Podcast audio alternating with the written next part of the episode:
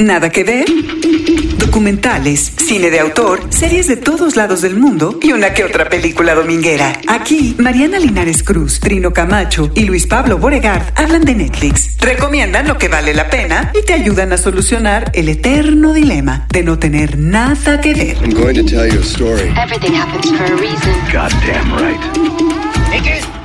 Nada que ver, un podcast original de Netflix. Ha llegado la hora de ser prácticos. Bienvenidos una semana más de Nada que Ver, un podcast original de Netflix. Estamos a punto de cumplir un año y no pensábamos que lo íbamos a celebrar con una dinámica tan distinta. Trino Camacho, Mariana Linares, ¿cómo están? Muy bien, mi querido Luis Pablo, estoy acá en Chapala, como puedes ver.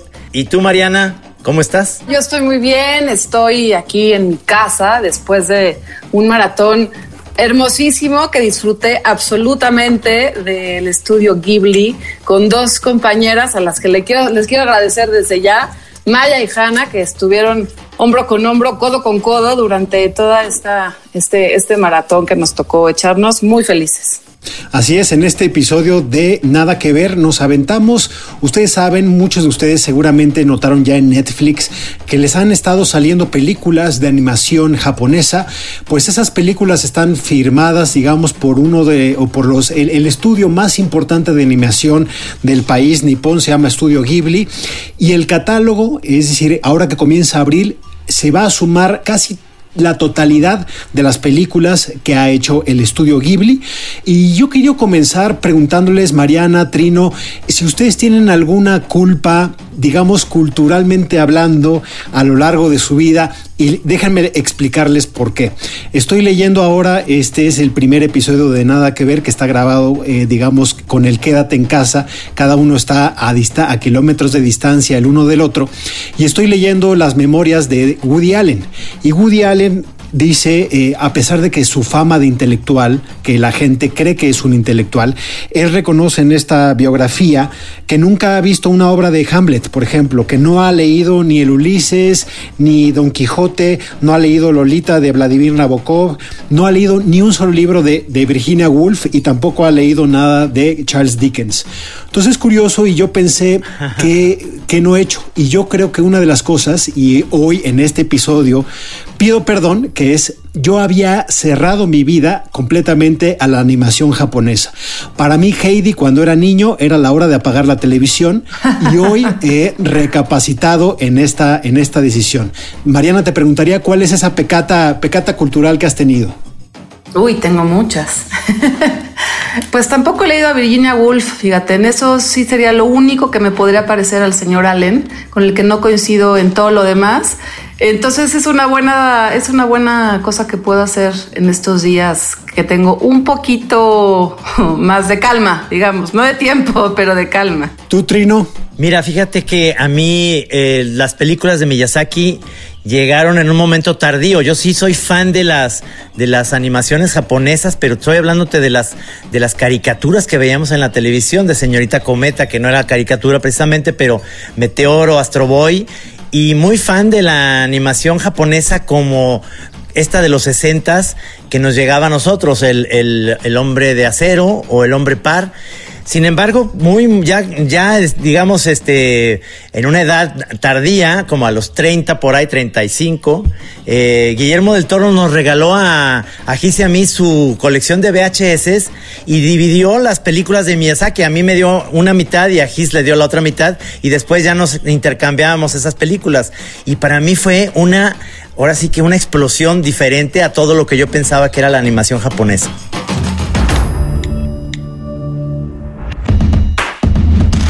Estudio Ghibli, estudio japonés de animación fundado en 1985 por el galardonado director Hayao Miyazaki junto a su amigo y mentor Isao Takahata. Desde 1975 ambos habían trabajado juntos en otras animaciones, ahora clásicas como Heidi, Marcos y Ana de las Tejas Verdes. Cuídate mucho, Heidi. Siempre de un lado para otro. Qué lástima.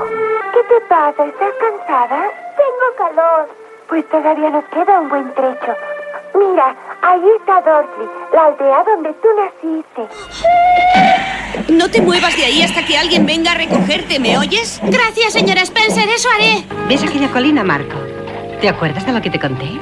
Sí, mamá, que desde allí se ve el pueblo donde tú naciste. La editorial Tokuman Shoten fue un antecedente inmediato de lo que sería Ghibli. Ahí publicaron en 1982 la primera obra en manga de Hayao Miyazaki, Náusica del Valle del Viento, que después llevaron a la pantalla. Incluyendo Náusica, Studio Ghibli ha producido 22 películas, además de varios comerciales, videos musicales, cortometrajes e incluso videojuegos, muchos de los cuales han sido musicalizados por Joe Hisaishi.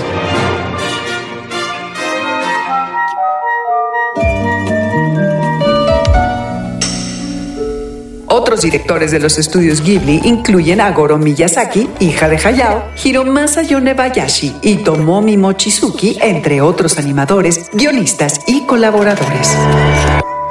¿Cómo la definirías, Trino? En los estudios donde está, se hacía Heidi, era eh, ahí salió Miyazaki, de ahí él empezó, digamos, haciendo cosas comerciales, fue por donde él empezó su carrera. Y entonces, estas caricaturas, digamos, ya empezando desde Nausicaa, que es su primera película Sí. de autor, digamos, ya de él, con el estudio Ghibli, que, que él, lo, él lo fundó, digamos, y además es un estudio precioso que está en medio del bosque, eh, recuperó un río que por ahí estaba echado a perder, ya saben, con basuras y demás, y, y ese estudio lo tiene, di- eh, fuera de, de- Tokio.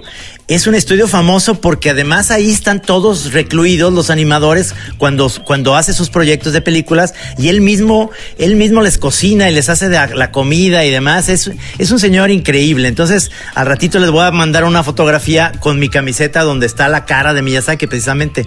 Y yo definiría precisamente el hecho de que él se haya desmarcado de esta, de esta idea de la animación japonesa tipo Heidi o esas caricaturas de Remy, etcétera, hacer cosas personales en donde ya se fijan más en los detalles. Las caricaturas de Miyazaki, si las vemos otra vez detenidamente, está llena de detalles donde vemos la gota del rocío del, de la mañana, en donde vemos detallitos y en general, si se fijan también, en casi todas las películas, heroínas son niñas, son mujeres. Oye, Mariana, pero ¿no te parece? E- Es decir, tú ya nos hablaste un poco de las compañeras con las que viste las, las películas de estudio Ghibli. ¿Qué tan acostumbrada estabas a ver animación japonesa eh, en casa? Me encantó ahora en este, en este momento de, de echarle, de hincarle diente a Estudios Ghibli, que revisando las fechas, pues eh, arranca en 1988, por ejemplo, mi vecino Totoro. Y yo tenía pues 10 años y nunca la había visto, ¿no? Y después ahí 89, 90 y así más o menos uno o dos o dos por año. Y no, no tenía ni las ganas como tú, ni entendía la estética, las historias me, pues las sentía lejanicísimas. Y por eso me parece que hoy ver estas películas eh, son pues visionarias, este- estos cuates, o sea, vieron el futuro y hoy, hoy tienen todo que ver con la contemporaneidad. Como ya bien lo dijo Trino, casi todas son protagonistas eh, mujeres, chicas, chavas, niñas, pero no protagonistas eh, princesas, no protagonistas que están en la búsqueda de mejorar su presente, sino son niñas que eh, les encanta vivir en las tradiciones de su cultura, lo cual eh, nos encantó a Maya Hanna y a mí, como descubrir eh, en alguno de los títulos, por ejemplo, que ser una bruja, pues era, era, era aceptadísimo, ¿no? Y todos, y todos en el pueblo te empujaban a que fueras la mejor bruja posible, ¿no? Entonces, es un descubrimiento muy poderoso para mí es ver todos estos títulos hechos hace 30 años y que hoy cobran mucho significado en su forma y en su fondo y en su narrativa. Totalmente. Y yo te diría, Mariana, que eh, es una cuestión como que uno tarda lo que tarda, es decir, las cosas llegan a su tiempo, ¿no? Es decir, efectivamente, cuando un- uno era niño y a lo mejor yo estaba metido en las caricaturas de, pues no sé, o sea, G.I. Joe o Mask, cosas horribles, ¿no? Es decir, exacto. Mazinger Z, pero in- incluso tenía como un- una especie de traba que no, no, y, y lo pensaba mientras veía las películas ahora de Estudio Ghibli que están en Netflix. Trataba de entender por qué no me llamaban o no apelaban a nada a mí. Y supongo que era una cuestión eh, propia del dibujo, ¿no? Donde era eh, algo diferente, un mundo diferente, vistos, digamos, culturalmente de otra parte del mundo, ¿no? Es decir, sentía quizá más proximidad a pues lo que se hacía en Estados Unidos, pero ahora sí he estado, he estado, y como tú, yo creo que la palabra es descubriendo, ¿no? Van a estar ustedes escuchando audios de gente que quizá no era tan ignorante como yo lo era en la niñez y que le entraron a estudios Ghibli y a la animación de Miyazaki desde hace mucho tiempo. Y me parece muy padre que para quien le entre, para quien haya enganchado en estas películas, pues casi casi se la puedan devorar cronológicamente como está en todo esto, ¿no, Trino? Sí, totalmente. Miyazaki hizo muchísimas cosas, eh, digamos, para lograr eh, luego hacer su toque personal. Precisamente su primera, primera película ya, ya de Miyazaki con su estudio, con su, eh, digamos, forma de, de, escribir los personajes y demás, fue Nausicaa. Pero obviamente esta que mencionas, el de Cagliostro, el, el castillo, es una película que que ya, ya pintaba, digamos, por la, la idea que él tenía de hacer este tipo de cosas. Pues Mariano, tú mencionabas hace unos minutos eh, que habías visto mi, mi vecino Totoro. Mi vecino Totoro, película de animación infantil de 1988, escrita y dirigida por Hayao Miyazaki, producida por Studio Ghibli.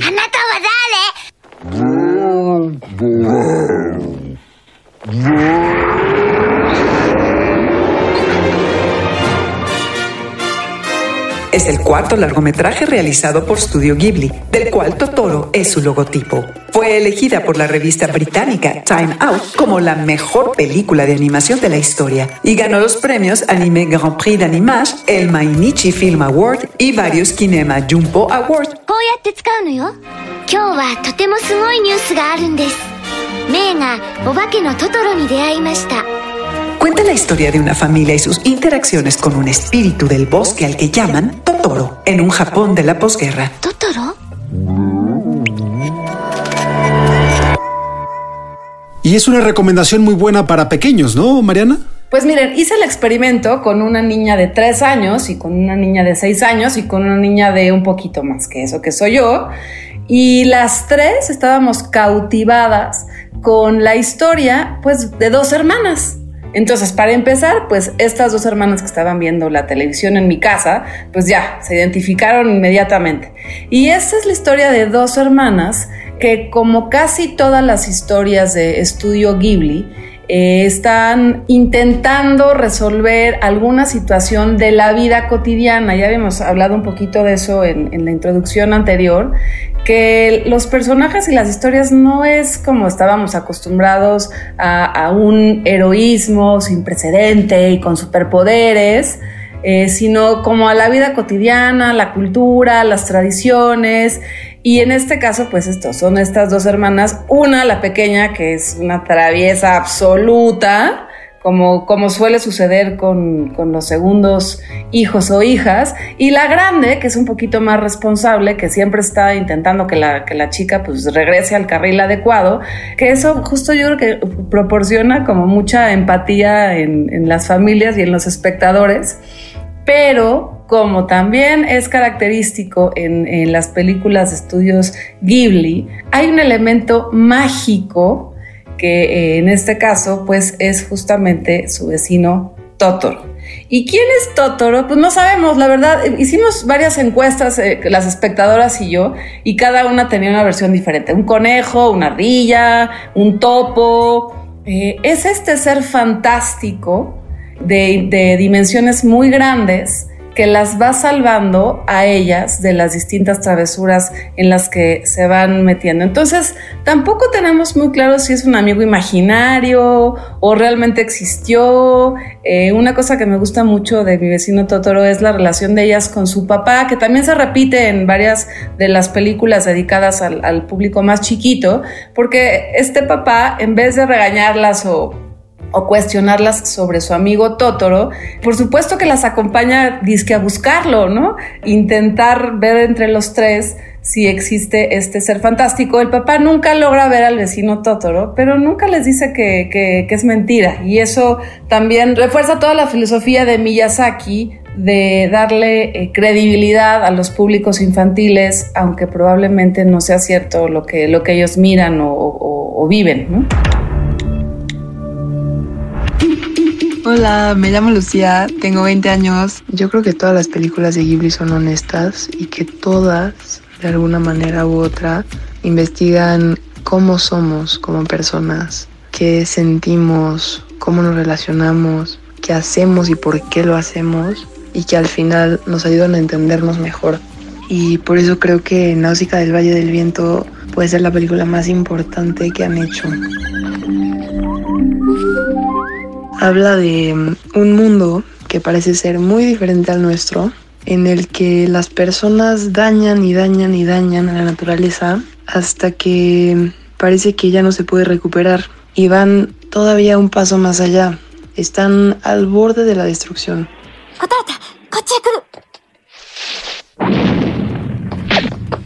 Y mm, parece entre una advertencia y un presagio de lo que puede pasar en nuestro propio planeta.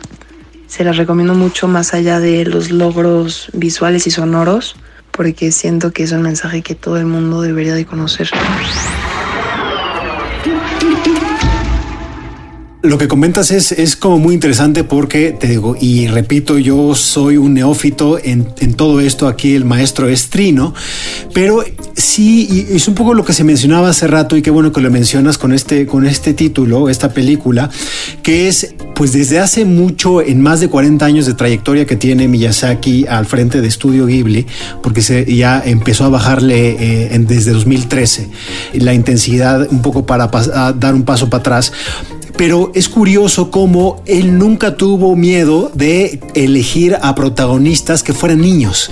Y ese mundo infantil, por ejemplo, para todo Occidente, para las películas que nosotros vimos de Hollywood, ¿no? O, o, o digamos las de Disney, o sea, era muy difícil ver que los niños podían protagonizar historias. Lo interesante de estas películas es que, es que precisamente el director ya ahorita caído, digamos, después del Me Too de, de Pixar, ya saben, el que inventó Toy Story, John Lasseter, compró los o pidió a Disney que, que, comprara los derechos de las películas de Miyazaki para poderlas pasar en Estados Unidos y distribuidas por este, los estudios Disney, porque los doblajes de las películas eh, los hicieron actrices famosas y en, su momento, por ejemplo, en Kiki, la, la, la brujita, digo, esto es, eh, me estoy adelantando a uno de los títulos, pero las voces son muy interesantes de un actor, sobre todo el gato que sale ahí, de un actor que falleció que se llama Phil Hartman, que ustedes lo recordarán precisamente en Los Simpson, que decía, soy claro. Troy McClure, ustedes me recordaron por esto y demás ahí este lo que hizo muy bien digamos John Lasseter es eh, hacer voces famosas eh, que hicieran las voces las, los doblajes porque los americanos no leen los subtítulos entonces eh, se hizo muy interesante a partir de que Totoro se hizo eh, el doblaje y Kiki sobre todo pegaron en Estados Unidos sus películas y empezaron a tener esta, esa difusión que no tenían en los primeros años, que los tenía que descubrir casi casi en los festivales de animación. Qué bueno que lo mencionas, Trino, y tengo que agradecer a Andrea Espano que siempre nos documenta y nos pone unas capsulitas y perlas en investigación. Y también de lo que leí es que esa experiencia con, con los americanos no siempre fue muy buena, porque de hecho una de las películas, de las primeras películas que llegaron a, a Estados Unidos, una de sus primeras películas la tijeretearon horrible, la manipularon, y esto, estoy hablando de Náusica de 1984, le cortaron 20 minutos, eh, el doblaje fue terrible, le cambiaron la historia, los nombres de los personajes, y muchísimo tiempo él evitó que sus películas fueran distribuidas en Estados Unidos porque no se cuidaba, no se cuidaba, digamos, su obra, no se respetaba todo el proceso creativo que él tenía, y eso eh, terminó cuando este episodio que estás contando, cuando ya finalmente John Lasseter, que fue una, eh, pues una pieza, una voz muy escuchada en el mundo de la animación de Estados Unidos, quien dijo, oigan, pues este es el maestro, el maestro Miyazaki, hay que respetar sus obras, fue que hasta volvieron a verse ya con una distribución incluso de Walt Disney, de los estudios Walt Disney a las películas de Miyazaki. Hola, yo soy Inés y a mí me gusta Pompoco o La Guerra de los Mapaches. Y esta peli no es de Miyazaki, es de Takahata, pero aún así tiene referencias a todas las otras pelis de, de Estudio Ghibli, entonces también por eso me gusta mucho. La historia fluye muy muy padre y sí te atrapa y los personajes son muy muy originales, aparte de que se basa muchísimo en el folclore y las historias urbanas de Japón y por eso me gusta.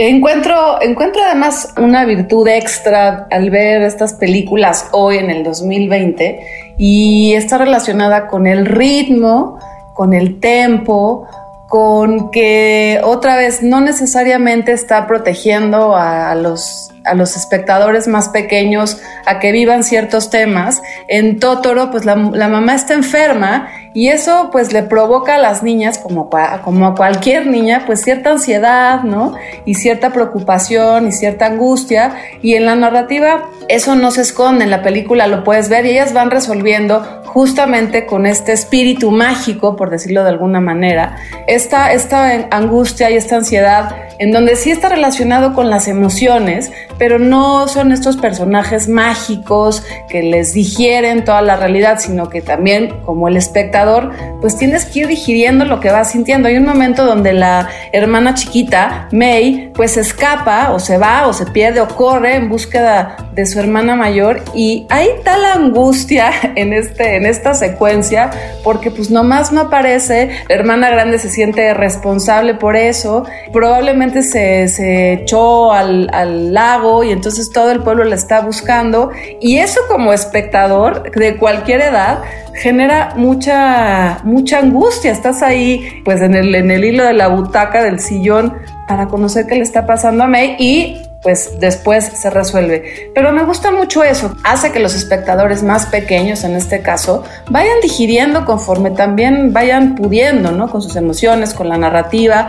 Eh, también en el caso de Kiki, que, habla sobre una bruja, no es que sea tan sencillo de entenderlo, pero el ritmo, insisto, el tiempo, le da oportunidad al espectador de ir construyendo poquito a poquito esa historia que tiene muchas capas y muchas profundidades. Sí, eh, hay algo que es un común denominador padrísimo en las películas de Miyazaki, no nomás de que se, las niñas son las heroínas, sino que es esta como tendencia, primero, Totoro es una animación que ubicamos perfectamente que es como en el campo en Japón, pero en todas las demás casi te lo puedo asegurar que está eh, Miyazaki se fue a Europa a visitar seguramente la Toscana o, o, poblados pegados al Mediterráneo, en donde las historias son vistas desde el aire, es decir, hay nubes, todos vuelan, el, el hecho de que ese común denominador de que en todas las películas salen volando, este, o sea, sea que, que Totoro los hace volar a las niñas,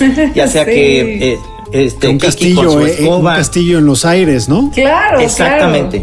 En Netflix ya están 20, hay más de 20 películas de estudios Ghibli, entonces para que cada quien pueda, digamos, un poco sazonarse y hacerse ahora sí que su, su festival en casa de, de estudios Ghibli. Nosotros elegimos tres y a lo largo del programa ustedes pueden escuchar opiniones de invitados que tenemos y, y también como soltando ideas de qué es lo que rescatan. Pero Trino, tú te clavaste, digamos, en el gran clásico de 2001 de Miyazaki y que también sirvió de pues, catapulta internacional, que es el viaje de Chihiro, ¿no? Si me permiten, nada más antes de que entremos al corazón de, de, este episodio, decirle, compartirle a la gente que nos está escuchando algunos títulos muy, muy, muy eh, claros para las para los espectadores más chiquitos, que es obviamente mi vecino Totoro, Kiki, que es una historia increíble sobre una bruja, Riot y el mundo de los diminutos, El regreso del gato, que tampoco se lo pueden perder, Ponyo, El secreto de la sirenita, Y finalmente, un poco la guerra de los mapaches. que este bloque que hemos dedicado para los más chiquitos lo pueden ver con toda la familia. Eh, no tengan culpa de prender la televisión, ponerles estos títulos y quedarse ahí con ellos y con ellas porque realmente lo van a disfrutar y es muy lindo ver después de cada una de las películas, preguntar cada uno, cada una, pues qué, qué entendió o qué le pareció o dónde estaba situado uno cuando vieron estas películas. El viaje de Shihiro, película de animación japonesa de 2001 dirigida por Hayao Miyazaki y producida por Studio Ghibli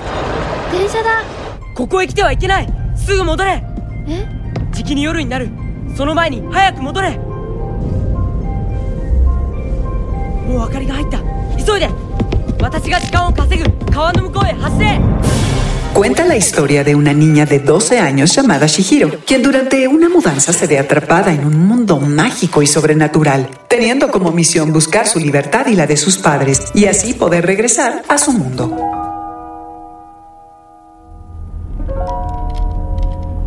Shihiro. Shihiro. Casi hemos llegado. Oh, esto es como estar en medio de ninguna parte. Tendré que ir a comprar al pueblo más cercano. Ganó un Oscar en la categoría de Mejor Película de Animación y también ganó el Oso de Oro en el Festival Internacional de Cine de Berlín del 2002, siendo la única película de animación en conseguirlo hasta la fecha. A mí la película eh, preferida de todas las películas de Miyazaki es esta precisamente, Spirited Away, porque creo yo que es la, es la más redondita de todas, además de que tiene un personaje que se me hace encantador, que es ese como ser ahí que tiene una máscara que, que representa pues realmente como eh, la desdicha de todos los demás, es decir, el, el dejarlo entrar de repente a ese mundo, es un personaje que todo mundo echa a perder, es, es muy, tiene muchos significados muy buenos, el ver, el ver la niña a sus papás convertirse en, no les voy a decir porque no, no, no quiero hacer spoiler, pero se convierten en, en, en, en unos seres monstruosos ahí ante sus ojos, es una pesadilla.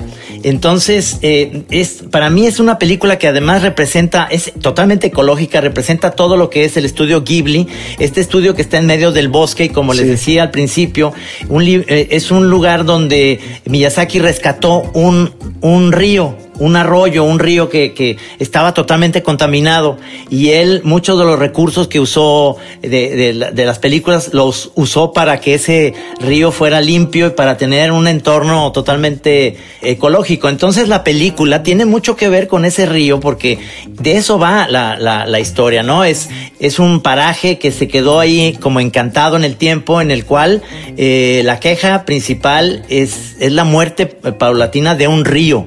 O sea, suena totalmente pacheco lo que estoy diciendo, pero cuando la ve en la película, tiene tantos significados tan bonitos. Hay una bruja sensacional, hay un bebé gigantesco que, que tienen que verlo porque eh, este, todos los personajes, hay tres cabezas que se mueven. Es decir, están como esta cosa que dicen realismo mágico, pero japonés, pues ahora, este, muy bien, muy bien planteados y me fascina la película. Yo, yo la verdad es que la he visto y cada vez que la vuelvo a ver encuentro Muy- otras muy- cosas. Muy generoso de tu parte, Trino, que le ahorres a muchos de los espectadores eh, eh, lo- los spoilers del viaje de Chihiro, que yo creo que es una de las películas, si, si tuvieran eh, ah, que, que señalar mucha de la gente fanática al cine, alguna película japonesa, ¿no? O de la, de la isla, pues quizá te nombrarán algo de Kurosawa, obviamente, pero es muy, muy, muy probable que en esta lista vaya a salir la película que ganó el Oscar a Mejor Animación en el, eh, en el año 2014 y que pues también un- tuvo una cantidad de, de premios y reconocimientos en los festivales donde estuvo no solamente los de, los de animación. Y es, es un poco interesante y lo que hablaba también Mariana y lo que hablabas tú también representa toda la filosofía de los estudios Ghibli. Es decir, yo creo que sería un buen inicio porque ahí está este mundo onírico que combina personajes que son humanos de la realidad con este mundo fantástico que es un poco ensoñación, un poco pesadilla, un poco un viaje eh, increíble por tradiciones de, de milenarias de Japón, pero también con un poco de esta anima- animación de, eh, de dibujo a mano. Estaba leyendo también que Miyazaki él, una de sus filosofías básicas era no no saturar de animación de computadora, no podía, las animaciones de, de computadora no pueden, digamos, sobrepasar el 10% de sus filmaciones. Princesa Mononoke es una de las películas más icónicas de Hayao Miyazaki. No solo porque fue de las últimas en hacerse a la antigüita, artesanalmente, con técnicas de animación en 2D, dibujada, pintada y animada a mano, sino también porque es una oda a la mitología, a los espíritus del bosque, a todos los seres vivos y a la dualidad que se percibe en el mundo, a pesar de que todo esté conectado. La historia trata sobre Ashitaka, un príncipe que sufre una maldición mortal a causa del rencor de un jabalí endemoniado y quien tiene que abandonar su aldea para encontrar una cura. En el camino conoce a San, una joven que fue criada por una diosa lobo y que busca proteger al bosque de la aldea de hierro y su líder, Lady Eboshi, quien quiere matar al dios del bosque para lograr la expansión de su pueblo. Princesa Mononoke fue la primera película de estudio Ghibli que distribuyó Disney en algunas salas cinematográficas y que le dio proyección internacional a Hayao Miyazaki como el director que conocemos hoy en día. Para mí, Princesa Mononoke no es solo una joya de la animación japonesa. Es una película que toca fibras y conmueve. Gracias por escuchar mi opinión. Puedes seguirme en mi Instagram arroba aurav y saber más de mi trabajo en Aura al Futuro Podcast disponible en todas las plataformas. Hacer hincapié que eh, para estas edades, que son ya un poquito más grandes, hay más títulos, hay más diversidad, pero también hay ya personajes, digamos, que asustan, alertan, que representan ya al lado negativo un poco de la filosofía de Miyazaki, el lado oscuro de la fuerza, cosa que no pasaba con los títulos anteriores. Y eso también es muy interesante porque sigue con la congruencia de lo que eh, Miyazaki quiere yo siento como enseñarle a la gente que, que, ve sus películas. No se trata solamente de un, de un producto del entretenimiento, sino de un desdoblamiento, siento yo, de la filosofía japonesa, de la filosofía de la vida, del cuidado por uno mismo, pero por la familia, pero por el entorno, por también por el medio ambiente. Y obviamente, pues Miyazaki no solamente pone toda esta filosofía en cada una de sus películas, sino que es congruente con su, con su forma de vida. Cuando él gana el, el Oscar eh, con Chihiro a la mejor película de animación, pues él obviamente decidió que no iba a ir a la premiación porque estaba en contra de la postura de Estados Unidos frente a Irak, ¿no? Y eso pues sigue hablando de un ser humano extraordinario, congruente, que en sus historias pues sigue demostrando otra manera de ver el mundo que, es muy disfrutable. Trino, quiero que me cuentes un poco, esta, esta película la has visto, la has visto con, con, con, Chema, eh, ¿cómo ha, o sea, cómo recibe, supongo que siendo, siendo tu hijo, debe ser un gran fan de la animación, eh, ¿Cómo distingue él un poco con este, con este tipo de animación? ¿O tú se la pones, digamos, para prepararlo en cosas así de, pues ahora sí que de animación boutique, ¿no? O delicadeza, ¿no? Casi de delicatessen. Yo lo que creo importante o interesante en esto eh, eh, es que a, Chema cuando le pongo las, las películas de Miyazaki, por supuesto que la que más le traumó es esta, el viaje de Chihiro. Sí. Sin embargo, su película preferida como niño, porque, sabes, tengo también una hija, de, de, de la hija, sí, mi hija sí. Inés, fue la primera que fue como el conejillo de indias de estas películas. Su película preferida de ella es El viaje de Chihiro. Sin embargo, okay. para, para Chema, su película preferida de todas es Porco Rosso, porque es como más para niños. Es, es una película que, que casi, casi les decía yo que es como una eh, película de los años 40, 50 de Humphrey Bogart, eh, con sí. un personaje sensacional, interesante. Este y que realmente es más para, el, que es niño niño es motivo de una sobremesa es motivo de platicarlo y platicarlo otra vez y de que nos volvamos a verla eh, después de mucho tiempo. Por ejemplo en este momento en que estamos todos recluidos la vamos a, a volver a ver todos juntos. Yo la volví a ver pero les platiqué entonces me dicen quiero volverla a ver porque ya se me olvidó ciertas cosas no Yo les recomiendo muchísimo la película de Susurros del Corazón. De verdad, me encantaría que todas las personas que escuchen esto la vean. Siento que logra una intimidad muy especial hace que te sientas como si esas cosas te estuvieran pasando, que sientas una emoción que suele llegar solamente cuando algo importante está sucediendo en tu vida y todavía me acuerdo cómo me sentí la primera vez que la vi hace seis años, que pues para mí es mucho porque tengo 20.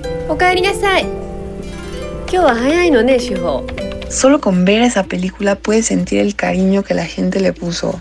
Es una obra que irradia amor y felicidad y vida y en serio es como un cachito de todo lo bueno que hay en el mundo, de la emoción de enamorarte. Pues eso opino de esa película, de verdad. Vayan a verla si pueden. Yo disfruté muchísimo Porco Rosso, no la había visto, es una película de 1992 y, y, sí, y quizá un poco, eh, pero me, me, parece muy, muy vigente en muchas cosas, aunque también tiene este barniz de, de, es claramente un genio, que es Miyazaki haciendo pues un retrato de sus obsesiones principales, de las cosas que más le gustan de la vida.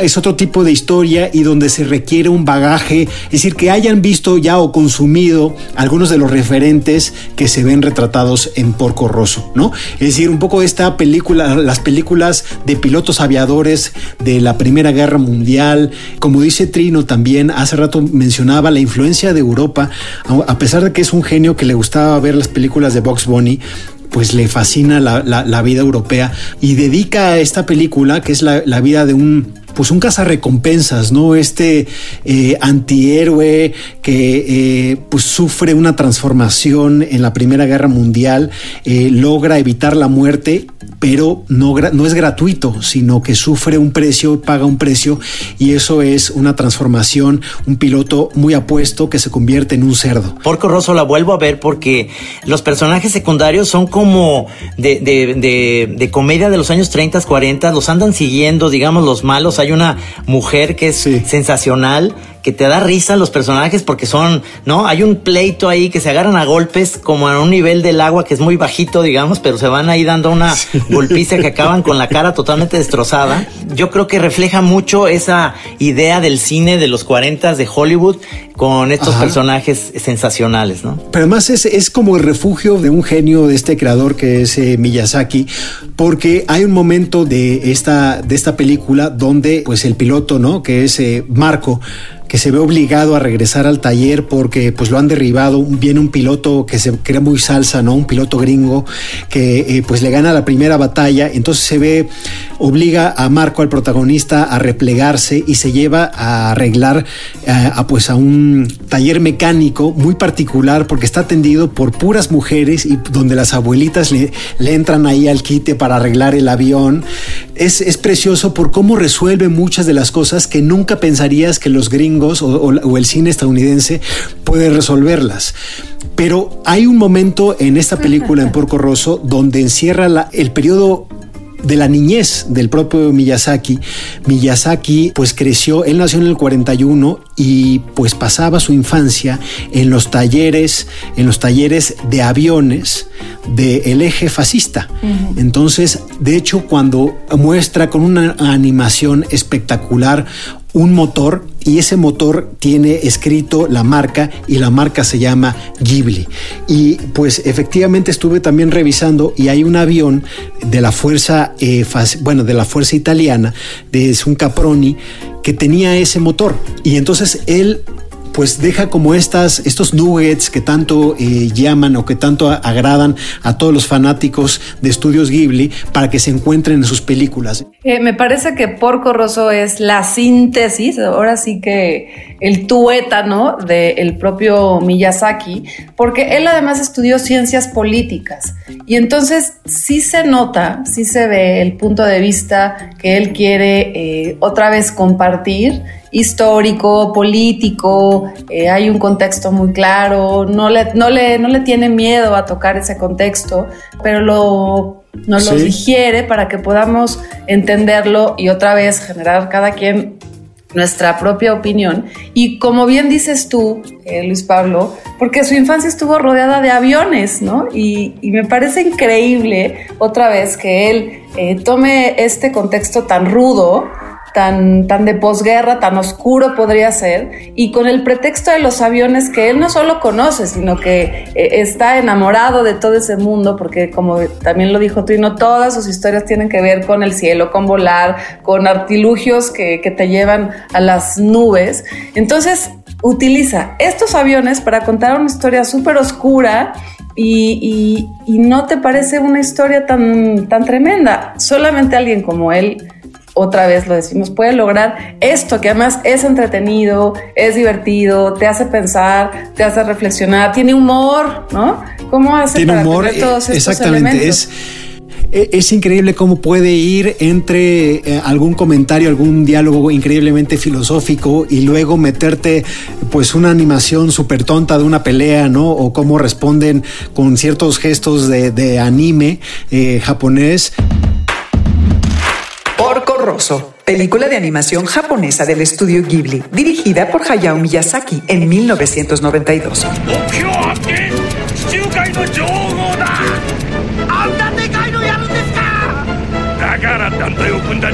Es el séptimo largometraje del estudio. Relata la historia de un piloto italiano de la Primera Guerra Mundial que por una razón desconocida queda hechizado y transformado en un cerdo.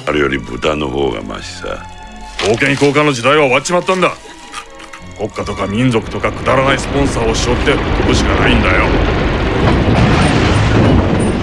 今夜あたり着くと思って待っとったよ Muestra también cómo en la posguerra la profesión de piloto militar es sustituida por la de recompensas que le granjea rivalidades con los piratas en pleno mar Adriático.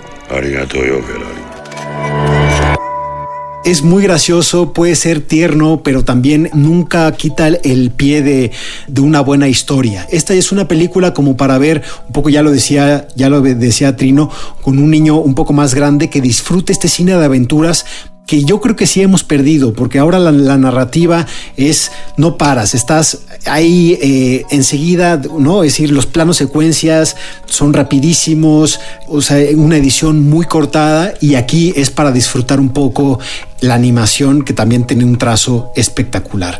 Otros títulos para adultos también es, o digamos para un público más crecido, está Se levanta el viento también de Miyazaki, Recuerdos del ayer de Isao Takata, que hemos hablado poco en este episodio de Nada que ver de Isao Takata, pero es también uno de los fundadores de, desde 1985 de, de estos estudios y también el recuerdo de Marnie son algunas de estas películas que yo creo que pueden, esto solamente algunas ideas para comenzar a perderle el miedo, eh, un miedo que yo tuve y que ahora me arrepiento de haber, que me haya acompañado tantos años de, pues, obras geniales dentro del cine de animación. Y me parece una gran idea de Netflix traer todos estos títulos que refrescan la mirada, refrescan las narrativas, refrescan las historias, los personajes y que es una, pues toda una, una nueva obsesión para las nuevas generaciones de espectadores Así que yo les agradezco muchísimo Netflix por, por estos 20 títulos que ya se pueden ver porque los he usado muchísimo con mis chamacas. Buenísimo, buenísimo. Trino. Día por día hagan un, un ejercicio de ver cada película de Miyazaki y van a ver cómo les va a sorprender esta, este universo tan, tan bonito si es que nunca han visto alguna película de Miyazaki. Otra de mis favoritas es la del increíble Castillo Vagabundo logra hacer muchísimas cosas a la vez. O sea, la animación es preciosa, claro. Los colores que escogen, los detalles, hay escenas en las que hay millones de lucecitas y de decoraciones y de ropa. O sea, esta película en lo visual, preciosa.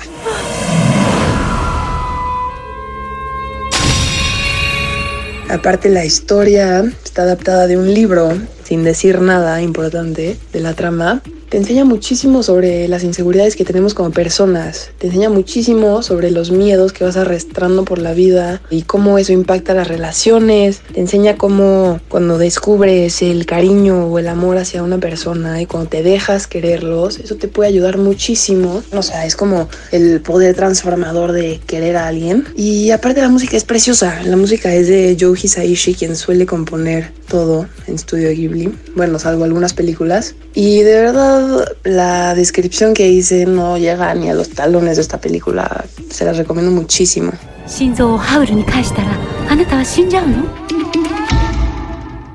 Pues ahí está la recomendación que hace Trino. Ya, ya es casi casi el, el hashtag Miyazaki Challenge, Trino. Es decir, que se avienten una película a diario de aquí a, finales de abril.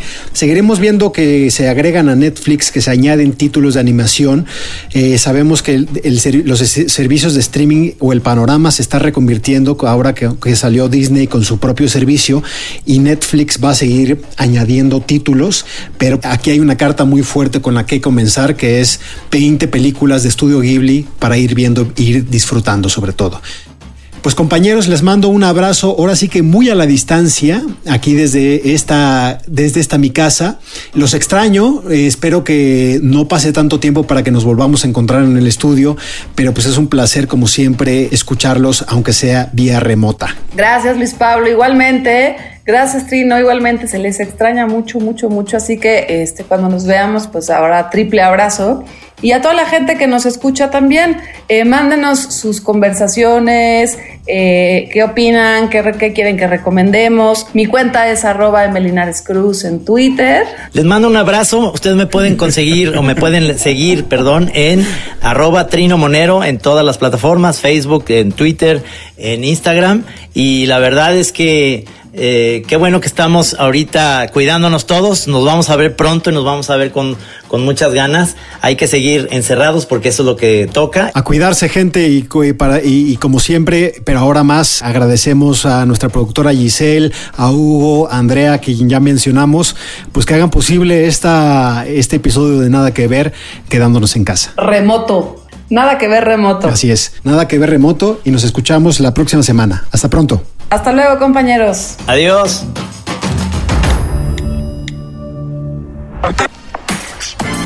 Nada que ver. Un podcast original de Netflix.